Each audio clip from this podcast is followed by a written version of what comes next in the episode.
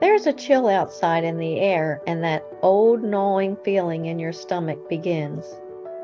You know that those Christmas advertisements will soon begin, and your ex partner will outdo you three to one on the gifts they'll give to your child the two of you share.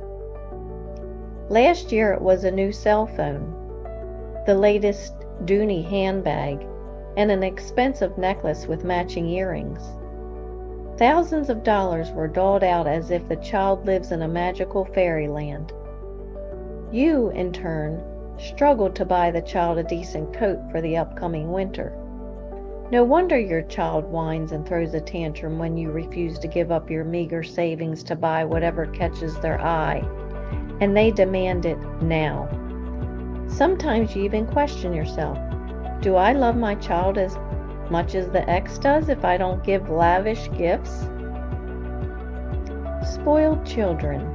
A product of our society when parents are willing to meet the demands of their children when the children begin protesting. Some may think the situation is limited to those who are wealthier than us, but you know otherwise. For you have seen this scenario occurs across the board, and you have also seen how the little monsters typically turn out in adulthood. You have also seen how some children who continuously received expensive gifts from their parents turned out well in adulthood. So, what makes the difference? From your training with the Stoicists, you know the difference is establishing discipline in your child. The child must learn that they must work for what they want and not simply throw tantrums until they get their due. Having the child perform chores for their desired item or paying them for making good grades are examples of establishing discipline in a child. For as an adult, throwing a tantrum to get what they want will get them nowhere fast as others perceive them as being quite unpleasant. So, as your child begins their whining over some item that they have not put out the elbow grease needed to obtain, you simply turn your ear and let them whine, knowing that you saying no is a teaching moment in itself. And by the way, whining over not receiving a candy bar at the checkout counter is no different from not receiving a new Dooney from you because you know it is the behavior of the child that you are addressing and not the monetary value of the gift. Besides, there are always chores that can be done for receipt of payment that the child can save up to purchase whatever they decide.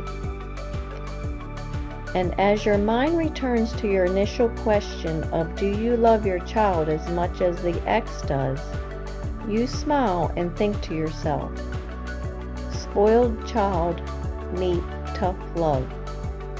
It's the best gift I can give to help you be the best someone someday.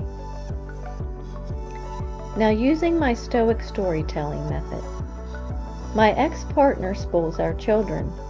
What should I do? The fool, with all his other faults, has this also. He is always getting ready to live. Seneca. The soul of the sluggard craves and gets nothing, while the soul of the diligent is richly supplied. Book of Proverbs. I will teach my children the value of work. I realize that giving an item to my child because they are having a tantrum is detrimental to their mental growth. I improve my ability to help my child become a respectable adult by using tough love. Thank you for sharing your mind with me. For your continued success, hear my secret. As your child starts whining, think of the chores you can start assigning. Now relax, control your mind, and be as you wish to seem. Empowered. Remember, it's the situation keeping my connection with Him.